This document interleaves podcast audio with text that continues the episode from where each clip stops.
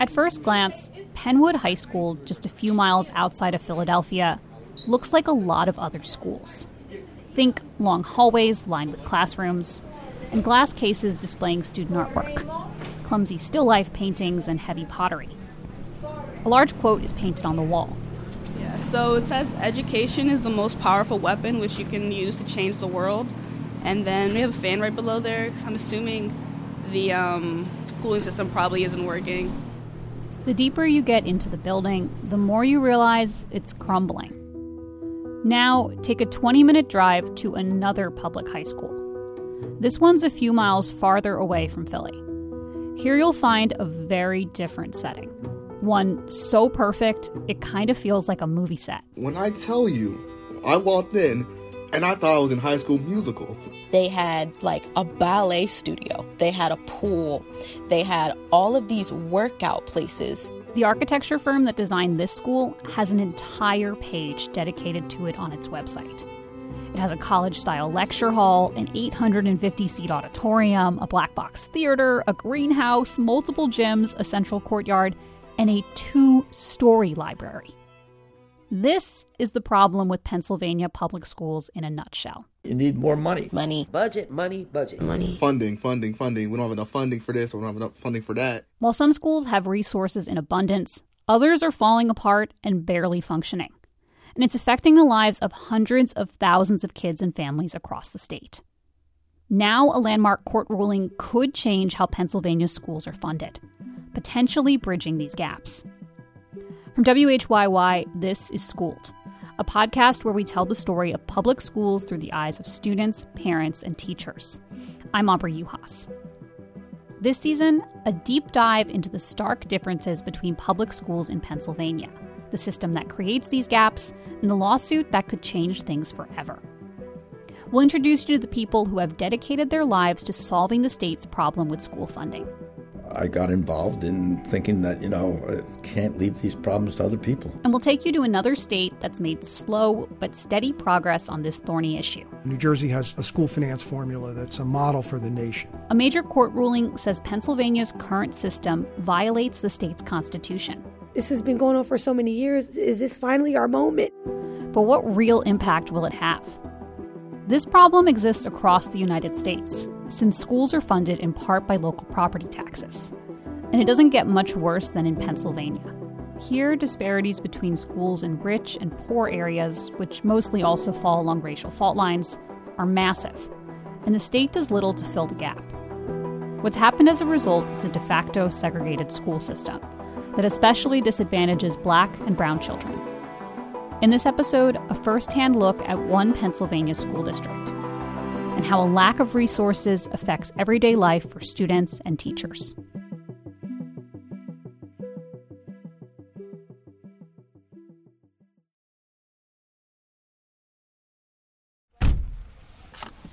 We're in Delaware County, a densely populated suburb near Philadelphia. We're currently at Penwood High School in Lansdowne. Your high school? Yeah, my um, previous high school where I graduated in 2021. Nashari Stewart is 20 years old in her second year of college and home for spring break. And she's offered to show us around Penwood to give us an insider's look. Nashari has good memories of this place. When she was a student, she excelled in her classes, competed in mock trial, and served as a student representative on the district school board. You know, it's been the same building since the day that the high school opened up, so it's not in the best of shape. The building was pretty impressive when it first opened in 1927. It was built by a contractor named John McShain, who would later construct two well known landmarks in Washington, D.C. the Pentagon and the Kennedy Center. He built the school in an Italian Renaissance style with intricate stonework. Maintaining this once great building has been a challenge since money is always tight. And that's even though the school's district, William Penn, has one of the highest property tax rates in the state. There just isn't a lot of wealth to tax here. Property across the majority black school district is worth about $1.5 billion. And that may sound like a lot, but compared to nearby districts, it's minuscule. One has nearly four times as much wealth, another 10 times. Both of those districts are predominantly white. Good to see you too. How are you? Oh. How are you doing? I'm good. Yeah, hi, nice to meet you. Nice to so, meet you. my name is Judy Lee. I'm the principal here. Judy Lee has been the principal at Penwood since 2016. She knows the building and its problems better than anyone. Remember heat? No, like Oh, there's no heat. Yeah. no heat. no heat. Yeah. Another issue is overcrowding.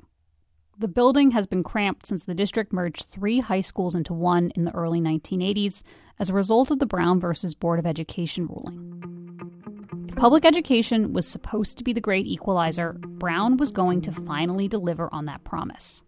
But that didn't happen. Across the country, white families moved to avoid integration or enrolled their children in private schools instead. In some places, property values plummeted, starving schools for resources. And with time, many schools effectively resegregated. Although that sign before you enter says, you know, food or drinks prohibited, students have to eat in here because they don't have anywhere else to eat. We're in a small gym where you have to shout to be heard over the air conditioner. Is this what it sounds like when students are in here? Yes. hard for them to talk? Yes. Yes. The actual cafeteria is too crowded.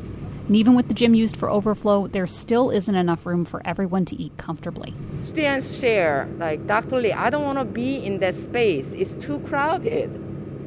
I'm sorry, I don't have any other space for you. We walk downstairs and can't help but notice a big hole in the wall. How did that happen? What is that? So there was a, a situation, and um, student basically um, could not control um, his anger, so he punched it, and then the wall broke. When was that? That was uh, last year. And then there's the library. And you can see that like the paneling from the ceiling is like coming down. Look like it's about to fall off. The small windowless room has a water stained drop ceiling.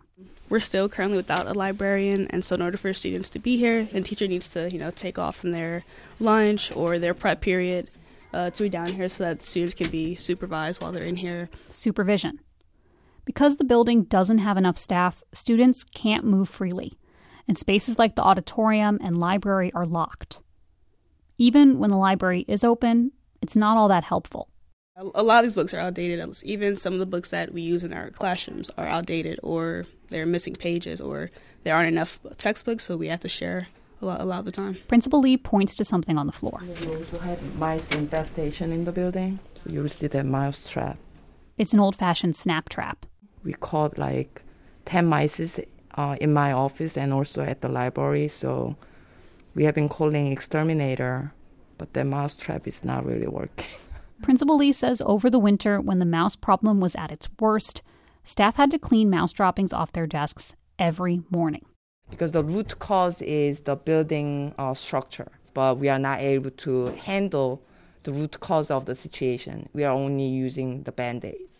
All of this, the crowding, the crumbling walls, the mice, makes teaching and learning tough.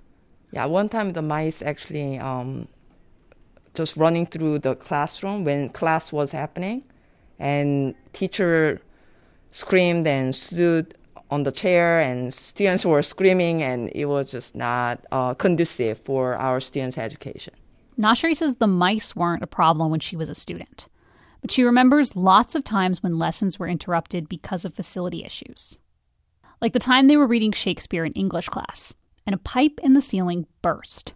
Water came gushing down, and they had to evacuate the classroom. Those minutes they amount to a lot of hours eventually, and that can really take a toll on like what you're able to learn and what curriculum is able to get through. And before you know it, you know you're a little bit behind. And you know, being behind, especially when other schools around you, like they aren't behind, and you know we're all trying to get into the same colleges later on. So Nashri looks around the library, at its wood paneled walls, at its dusty and mostly empty shelves. you know, I always like like the world like it continues to change around us, and our schools need to keep up with that. Um, and unfortunately, you know, you can see the school hasn't been able to keep up with that. Principal Lee knows the facility situation is frustrating for students and teachers. It's frustrating for her too. But without more money, there isn't much she can do. Our uh, school culture is basically um, unity because if we don't work together, we are not going to make it. That sense of unity is why Nashari visits Penwood whenever she can. Growing up here, like I've had to do the best that I can with what I have. I think that translates really well into college when you're in a new environment. And so, taking those same skills I sort of had to learn here to, sur- to survive here, I'm now taking to using college to thrive there. And so, I think it you know, works out. But she knows that going to a school like this can make kids feel like they're being left behind, forgotten. When your school isn't, you know, in the best of shape, it can make you feel bad about yourself and your own self-esteem, and, and it makes you wonder, like, why why aren't you worth the necessary funding to have what, what other schools have?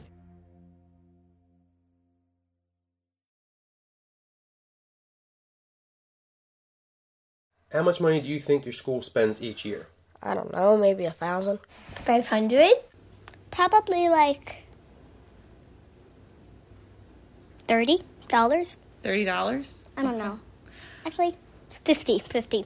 School funding is not something the average kid knows that much about, let alone how much it costs to run a school. But this issue is certainly on the minds of current students at Penwood High School. Paul, do you want to go first? Yeah, okay. Trinity Giddings and Paul Vandy are seniors. They spend a lot of time together in the classroom and after school. They even co host a podcast. The topic school funding. Hello, everyone. This is Trinity and Paul, and welcome to Pending Funds, the podcast about. Paul is also a representative on the district school board. A lot of times when I was trying to bring up issues, I always went back to, you know, funding, funding, funding. We don't have enough funding for this or we don't have enough funding for that. But he didn't understand why. If I'm always running into the roadblock at our, in our own school, let me kind of get to the heart of it and kind of see what's really going on. So Paul and Trinity started doing their own research. Welcome back to Pending Funds. Today, we're going to be talking about how public schools are funded. A little over $7 billion gets spread out over 500 school districts. They learned that Pennsylvania relies more heavily on local property taxes to fund schools than almost all other states. That's why some schools have so much more money than others, and why their school has so much less. During their freshman year, Paul and Trinity saw that discrepancy firsthand when they went to another school district for a speech and debate competition. They took a 20 minute drive north to one of the state's wealthiest school districts, Lower Merion. I had never seen what Lower Merion looked like. I didn't look it up really, so I was kind of just w- walking in blind. You might have heard of it because of its most notable graduate, the late NBA superstar, Kobe Bryant. When they got to the school for their competition, Paul and Trinity could not believe their eyes. There's like a cafeteria kind of outside. Like they can kind of eat like outside. There's all these tables. We're like, oh wow, that's nice. I thought it was like this, this is a fantasy experience because the ceilings were huge. We go in there, man. Their lockers were the size of refrigerators. You could sleep in there. The place was spacious. It looked like amazing. It was pristine. It looked like it was updated. I never seen like a fully updated school. And there's a robot, and they're literally the robot is like like the the huge thing with the crane arm, and the robotics team of students, people who are my age, are helping build this robot, and the robot's arm is like passing a basketball back and forth between them. Penwood has its own robotics team, but like if you want to build a robot, you have to buy the parts. And if you want to join the club, you have to take on extreme financial commitment. So walking around, everyone from our school was shocked actually. Everyone was saying like, people go to school here? This district has a lower tax rate than William Penn, but still brings in way more money because its property is worth so much more. Drive around the winding leafy roads with beautiful stately mansions and you'll understand why. As a result, Lower Merion spends $13,000 more per student each year than William Penn. Going to different schools and really getting to see starkly, like, oh, this is a kid that looks just like me going to school, and this is where they're going with, you know, pools and, you know, full basketball courts and all this cool stuff. Getting exposed to all that made me realize, like, yeah, our school isn't where it should be, I guess. And it isn't just a matter of having extra things like dance studios and robots. There are also major academic differences between the two districts. Lower Merion touts its liberal arts curriculum with more than 200 courses. Students can earn an international baccalaureate diploma, which is considered by many to be the most rigorous. Penwood offers about a dozen advanced placement courses, but there's no fancy diploma, and overall class options are far more limited. Later that year, the kids from Lower Merion's speech and debate team visited Penwood. Trinity says there weren't even enough classrooms available. So we were in closets, quite literally. I had a round in a storage closet because there was no more room. Some of the rounds took place in the library, the one with the mousetraps. They had to unlock the library, and there were all these dust on the books. And they're like, why is this space unused? And we can't even tell them why. And kids are like laughing and wondering why this school looks like this. And you just have to be quiet and not mention that it's your school. Paul was upset by what the students said. I'm not any different from any you know other student down the road, but knowing that they get opportunities that I don't, just because you know, you know how much money their parents have, where things that were out of my control, you know, it hurts you because you just feel like, what what can I do about this? Paul and Trinity's district is far from the only one that is struggling. Research suggests the majority of Pennsylvania school districts are underfunded because of the state's reliance on local property taxes. One study commissioned by the state found the difference between what schools have and what they need to be $4.6 billion. For scale, that's 40,000 school buses, 1.5 billion lunches, or 3 trillion pencils. And the study confirms something else. Children do not come to our buildings all the same. That's William Penn Superintendent Eric Becoats. More than 20% of William Penn's roughly 5,000 students have a special education plan, and about two thirds are low income. These students tend to need more support, which makes them more expensive to teach. That's what can really be disheartening when you're looking at students who you know need the additional support and you're trying to find ways to get it to them and you don't have the resources to do it. Last year, about 30% of William Penn's elementary and middle school students were found to be proficient in reading, and less than 10% in math. Let that sink in for a moment. That means the vast majority of students here are not hitting the mark. And then there's the district's graduation rate. Statewide, roughly 90% of students graduate from high school in four years. At Penwood, it's closer to 80%. The issue of school funding and its impact on students and teachers has recently gotten national attention thanks to the hugely popular sitcom Abbott Elementary. What y'all think about this little film crew I brought in here? We about to be on TV. Because they are covering underfunded, poorly managed public schools in America. No press is bad press, Barb. The comedy, which is set in Philly, spotlights disastrous building conditions and a variety of other budgetary woes from low salaries to large class sizes and the need for teachers to fundraise. These are all issues Sheila Armstrong is familiar with. Sheila is a lifelong Philadelphian who has had her share of ups and downs, but has always landed on her feet. She credits her faith. Okay, Sheila Armstrong is a Christian. Sheila Armstrong is a strong woman. Sheila Armstrong is a fighter. Sheila's home is filled with encouraging statements, including a blanket she likes so much she hung it on the wall. And it says that you are strong, beautiful, chosen, amazing, special, unique, lovely, created. The words are there to inspire her, as well as her two boys, Skylar and Simeon. I got a, a poster on my back door that says, Excuses stop here.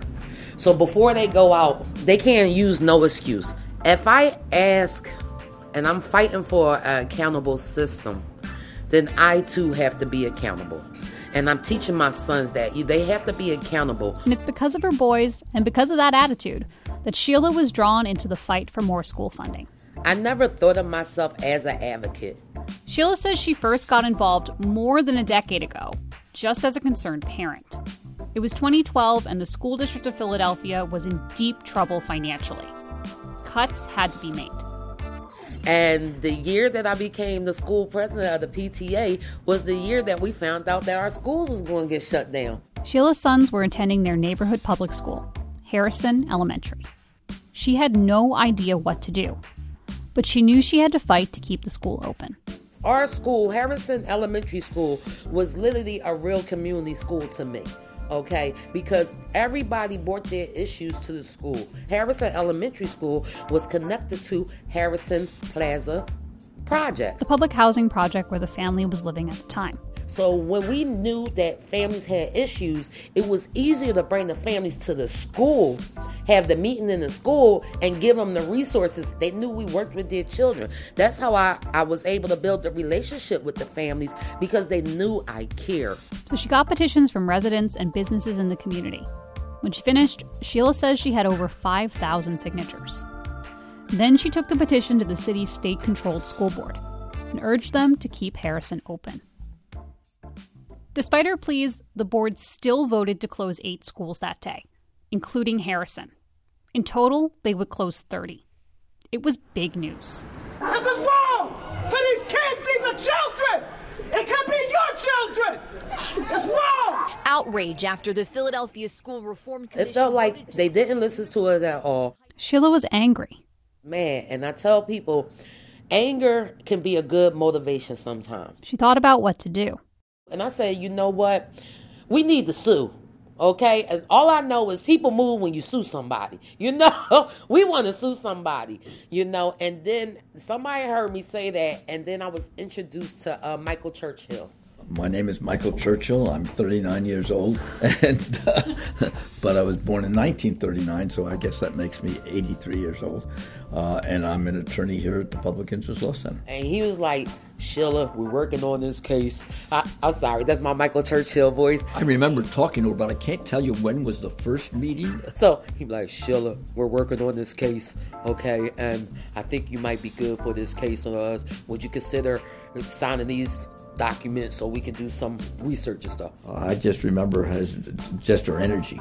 That's as good a way of putting it. And I said, Sure, Mike. All right, yes, come on, let's go. Because I want to sue. All I know is we need our school back open.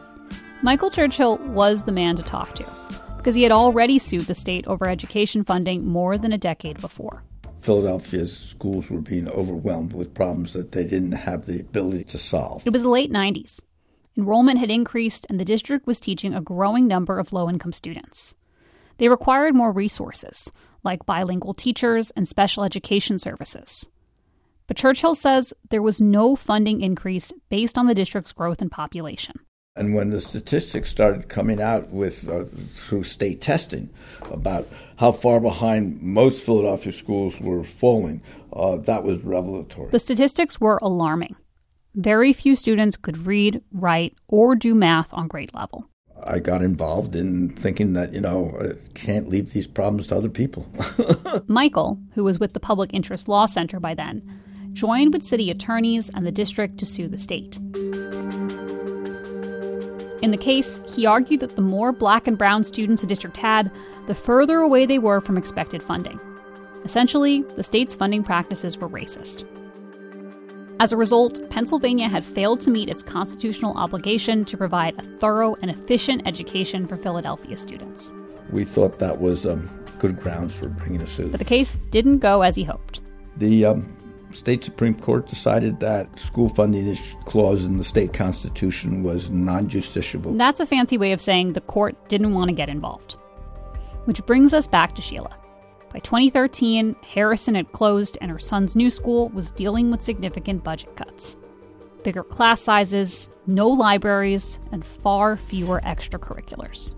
The biggest part that I was really concerned about is the nurse. The district also fired many of its nurses. That meant the ones who were left had to cover multiple buildings. And then with my son Skylar being asthmatic and having health issues, that was a big concern for me. Sheila had good reason to worry. Around this time, a Philadelphia student died from an asthma attack that started when she was at school, and there was no nurse on duty. At Sheila's son's new school, she says there was a paper shortage, and textbooks and workbooks were out of date. And even those books were in short supply, so students weren't allowed to bring them home. I thought of education reform as one, deal with the money. And when the money get right, everything else is going to start getting right. Because then they won't have these excuses. Oh, we can't do curriculum changes because there ain't no money. We can't do building changes. There ain't no money. We can't do this. Ain't no money. People thought the struggles that they were having was because of their own problems that the people in the district thought what was here we aren't we aren't taxing ourselves enough or we're not working hard enough or we don't we're you know we don't have the right leadership or or something's wrong with us. Why are we struggling so? Without ever thinking that hey everybody else is struggling and the problem really is not what you're doing but what's going on in Harrisburg. Even though his earlier attempt had failed Michael was ready to try again.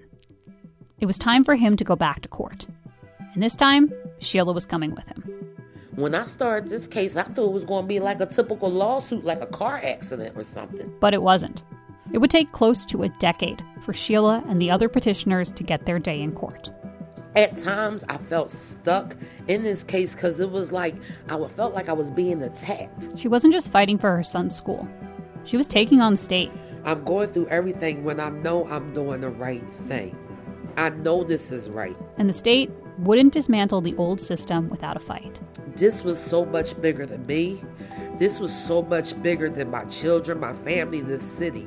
This was about all the kids in our state. Next time on Schooled, we're taking you to court.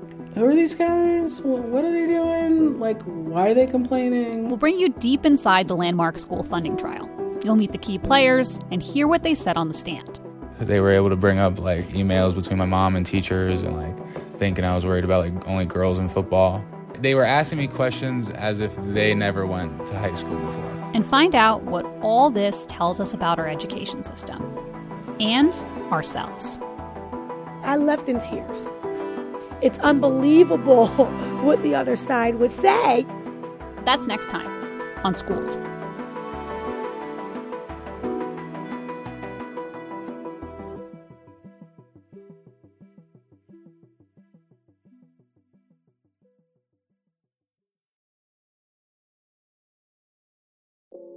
This is Schooled. I'm Aubrey Juhas. Our producers are Michael Olcott and Michaela Winberg. Our editor is Jamila Bay, and our engineer is Al Banks. Our tile art was made by Robert Dieters. Our executive producers are Sarah Glover and Tom Grassler. Special thanks to Mike and Scott, Gabriel Coffey, Kenny Cooper, Grant Hill, Susan Phillips, and Kayla Watkins, and to everyone who spoke with us for this podcast. Schooled is a production of WHYY. Find us wherever you get your podcasts.